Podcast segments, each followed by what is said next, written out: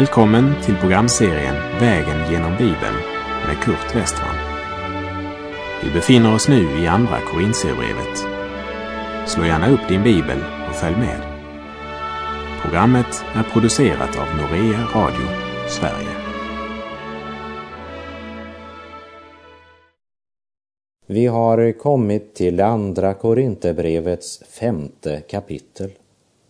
Vi avslutade förra programmet med att Paulus sa att han tappade inte modet, även om hans yttre människa bröts ner, eftersom hans inre människa förnyades dag för dag. Vi riktar inte blicken mot det synliga, utan mot det osynliga. Ty det synliga är förgängligt, men det osynliga är evigt. Han sa helt enkelt att lidande och svårigheterna som han hade under sitt jordeliv är inte något negativt. Ja, i andra Korinthierbrevet 4, vers 17 så säger han att hans nöd, som varar ett ögonblick och väger lätt, den nöden uträttar något. Den bereder en härlighet som väger tungt och varar i evighet. Det är starka ord. Genom hoppet i Kristus är också motgången meningsfull. För redan medan Paulus vandrade här på jord har han sitt hjärta och sin blick riktade mot den eviga världen.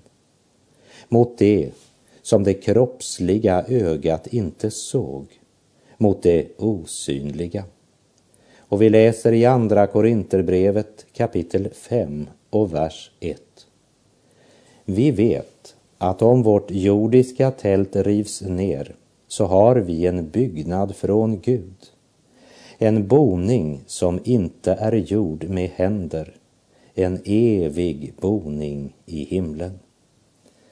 Lägg speciellt märke till orden vi vet.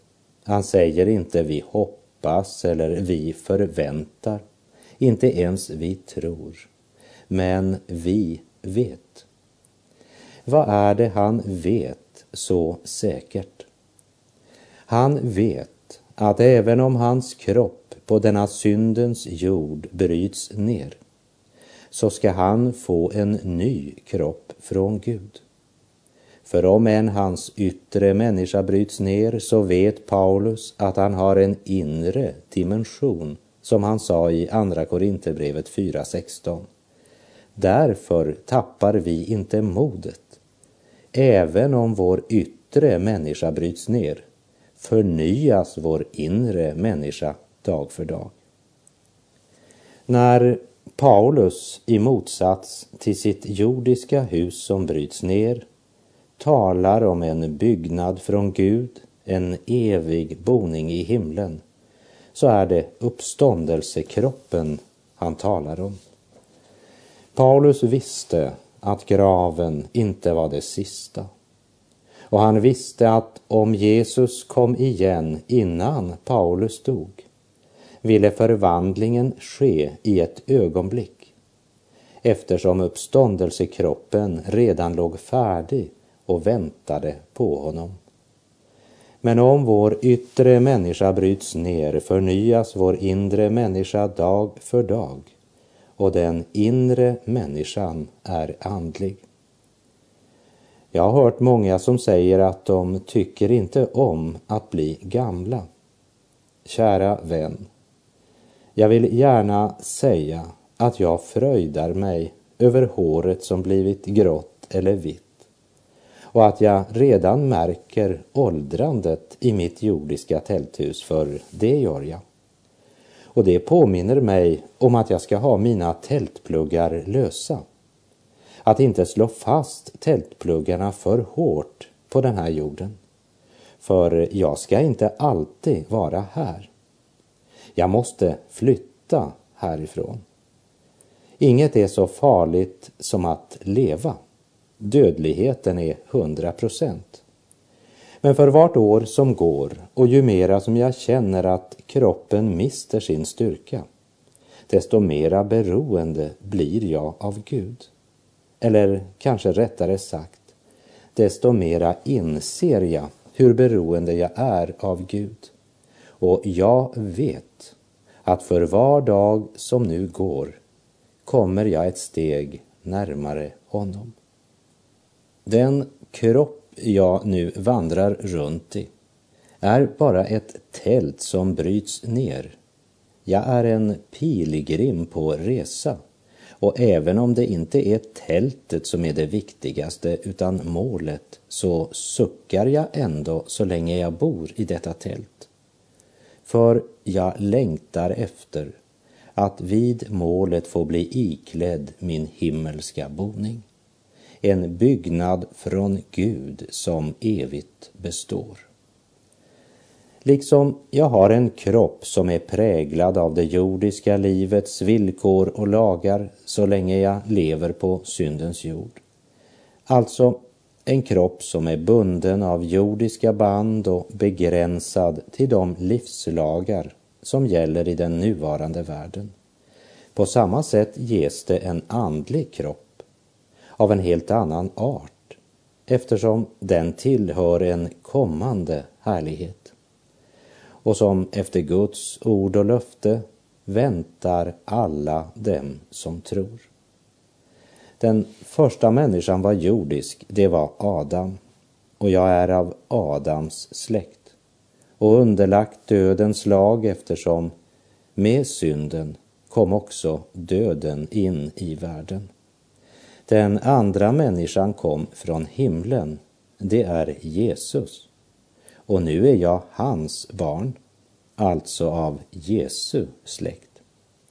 Och ska likt Jesus uppstå med en förhärligad kropp. I tron på Jesus så tillhör jag den kommande världens härlighet redan här och nu i kraft av löftet.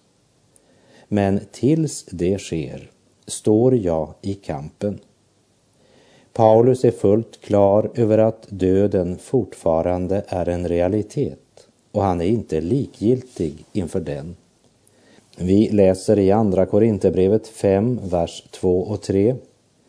Så länge vi bor i detta tält suckar vi därför och längtar att få ikläda oss vår himmelska boning. Ty när vi är iklädda den ska vi inte stå där nakna.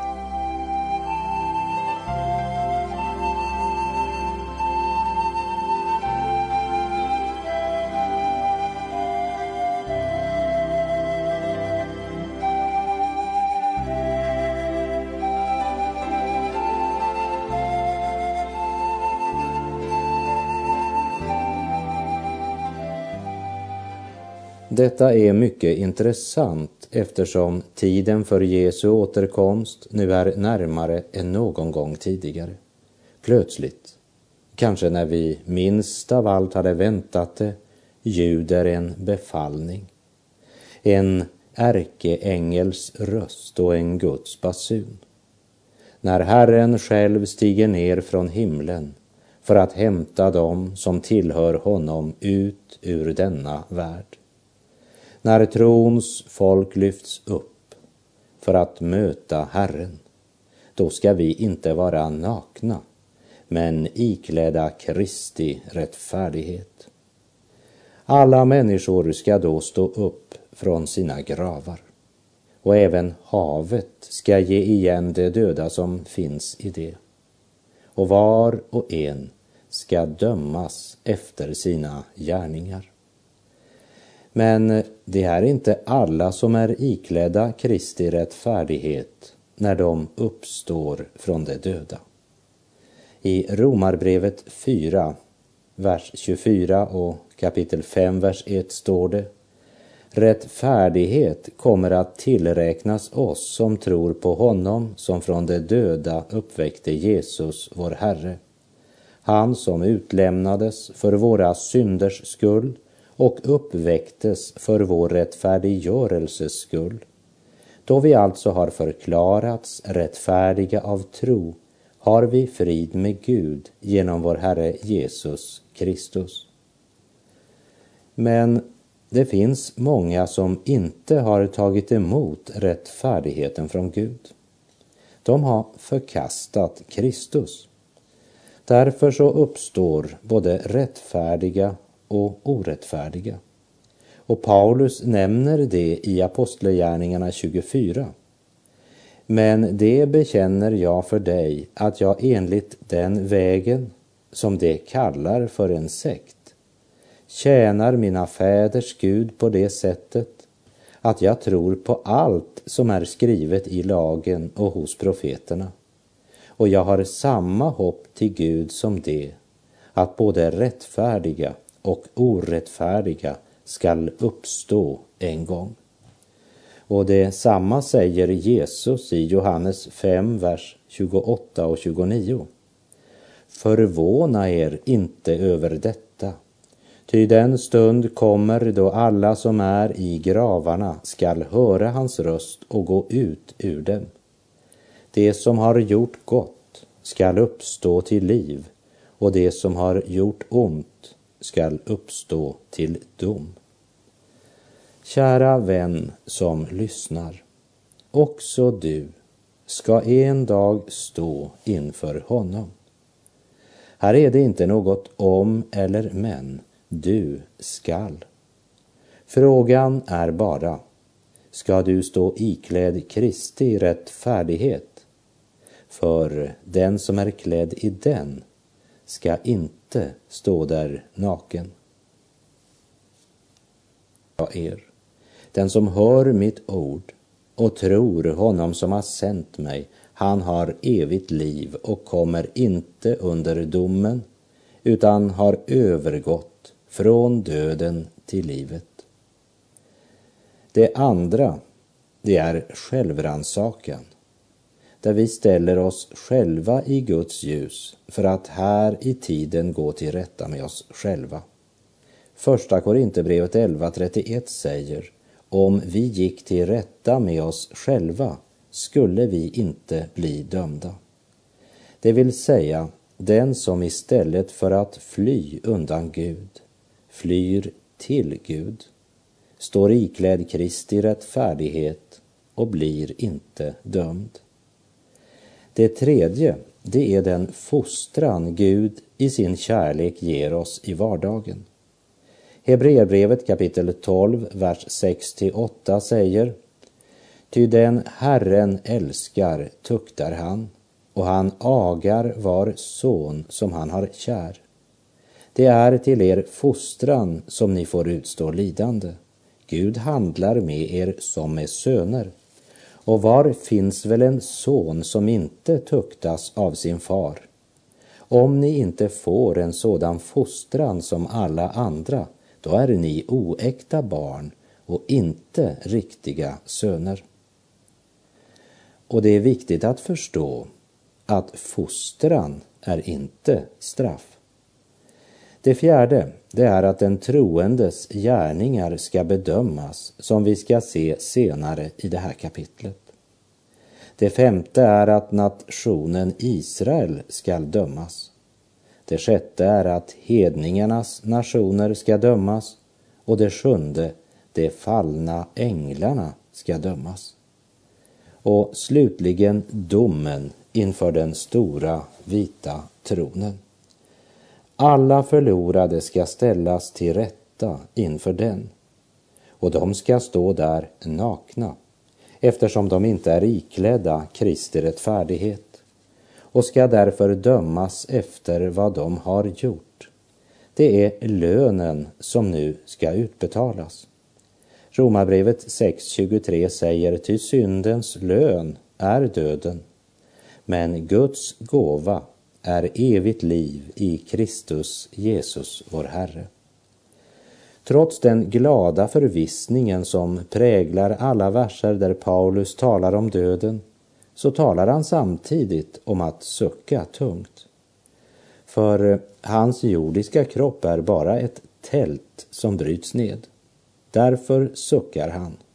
Och samtidigt längtar han efter det som är dödligt, att det ska bli uppslukat av livet. Vi läser andra Korinthierbrevet 5, vers 4 och 5. Ja, vi som bor i detta tält suckar tungt. Vi vill inte bli avklädda utan överklädda för att det som är dödligt ska bli uppslukat av livet. Och den som har berett oss för detta är Gud, som har gett oss anden som en handpenning. Handpenning, det säger oss att det väntar oss ännu mycket mera. Och vi läser vidare verserna 6 till och med 8. Vi är därför alltid vid gott mod, fastän vi vet att vi är borta från Herren så länge vi är hemma i kroppen. Ty vi lever här i tro utan att se. Men vi är ändå vid gott mod och skulle hellre vilja flytta bort från kroppen och vara hemma hos Herren. Hur kan Paulus vara så säker på att när han lämnar denna sin kropp så ska han få vara hos Herren? Paulus säger att han vandrar i tro. Han tror det Gud säger i sitt ord. Och för egen del så måste jag säga, jag tror hellre Guds ord än någon annans ord. Och vi läser vers 9 och 10. Därför sätter vi en ära i att vara honom till behag, vare sig vi är hemma eller borta. Ty vi måste alla träda fram inför Kristi domstol, för att var och en skall få igen vad han har gjort här i livet, gott eller ont. Här i tiden kallar och inbjuder Gud människan till syndernas förlåtelse, frälsning och evigt liv. Han säger inte du skall komma. Han säger du får komma. Kom till mig. Han inbjuder dig att frivilligt komma till honom. Men när det gäller att träda fram inför Kristi domstol på den yttersta dagen, domens dag, då har du inget val. Då heter det du skall. Också jag ska en dag stå inför honom och svara räkenskap för min förvaltning, och det ska även du. Kom här ihåg att när Paulus säger vi måste alla träda fram inför Kristi domstol, så är det till troende han skriver. Också vi som tror måste träda fram inför hans domstol för att dömas för hur vi levde våra liv som kristna medan vi bar vår jordiska kropp här nere. Också vår kropp, liksom allt annat, var ett lån. Och nu ska vi avlägga redovisning för vår förvaltning. Ingen undervisar väl så klart om att frälsningen är endast av nåd som Paulus. Och att vi inte kan berömma oss av våra gärningar. Endast Kristus kan frälsa. Men, säger Paulus, det betyder inte att vi kristna kan hoppa bock över Guds dom. Vi ska alla fram inför Kristi domstol och vi ska alla stå till svars för hela vårt liv. Allt vad vi har tänkt och gjort och sagt ska in i Guds avslöjande ljus.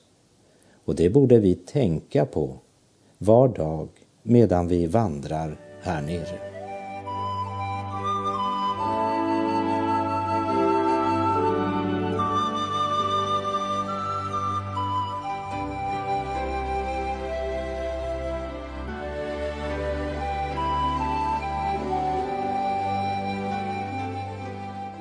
Vi vet att allt vad vi har tänkt och gjort och sagt ska in i Guds avslöjande ljus när vi träder fram inför Kristi domstol. Vilken konsekvens får det för vårt liv i vardagen? Vi läser i Andra Korinterbrevet 5, vers 11. Då vi alltså vet vad det är att frukta Herren försöker vi vinna människor. Men för Gud är det uppenbart hurdana vi är. Och jag hoppas att det också är uppenbart för era samveten. Än en gång säger Paulus, då vi vet, vissheten att veta vad det är att frukta Herren, ger vår livsvandring ett perspektiv som sträcker sig längre än till graven. Det får direkta konsekvenser här och nu. En av de falska dogmer som florerar i vår egoistiska tid, det är att vi inte behöver frukta Gud. Och Gud presenteras då som en eftergiven och slapphänt gammal man som du kan behandla hur som helst. Det är otroligt vad liberala teologer kan säga för att försöka vara vår tids människor till behag. I Galaterbrevet 1, vers 10 säger Paulus Är det människor jag försöker få på min sida eller Gud? Eller försöker jag ställa mig in hos människor? Om jag fortfarande ville vara människor till lags skulle jag inte vara Kristi tjänare. Liberalismen säger att Gud är allas far och att vi alla är bröder.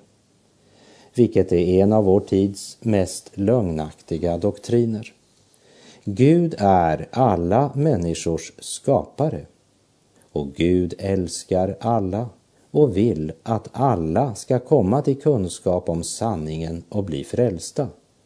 Men det är inte alla som har Gud till sin far. Och Guds ord säger i Hebreerbrevet 10.31, det är fruktansvärt att falla i den levande Gudens händer. Låt oss inte servera surrogatbröd till vår tids människor. Låt oss aldrig predika ett utvattnat solskensevangelium. Vår Gud är en helig Gud. Han är en rättfärdig Gud. Det är den Gud som älskar dig och som därför har gjort allt för att frälsa dig. Men om du inte kommer till Gud på Guds villkor, på Guds väg, så måste du komma fram inför honom i domen. Då vi alltså vet vad det är att frukta Herren försöker vi vinna människor. Det finns många predikostolar från vilka det aldrig hållits en predikan om helvetet. Och det talas inte mycket idag om att Gud straffar synden. Det är få predikningar om domens dag. För att uppsöka och frälsa de som var förlorade. Min vän, det är fruktansvärt att falla i den levande Gudens händer.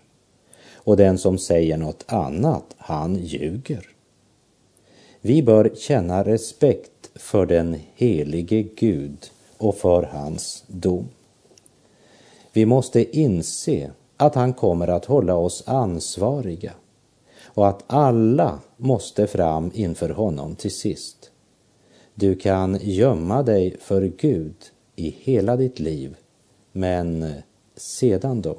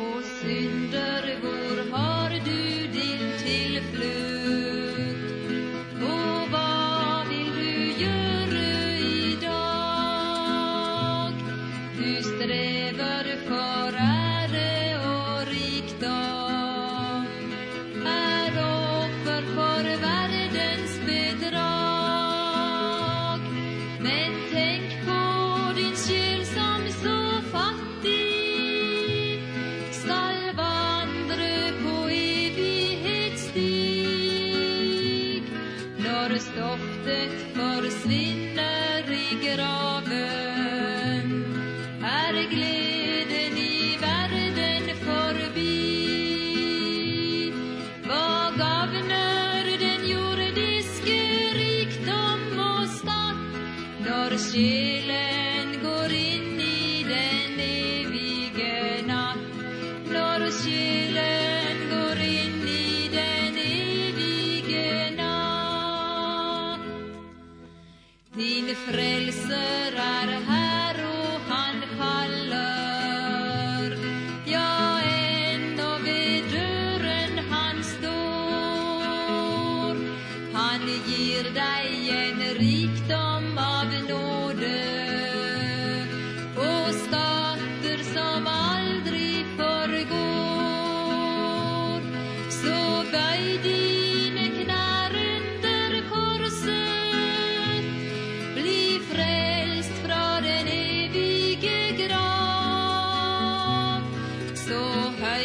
som til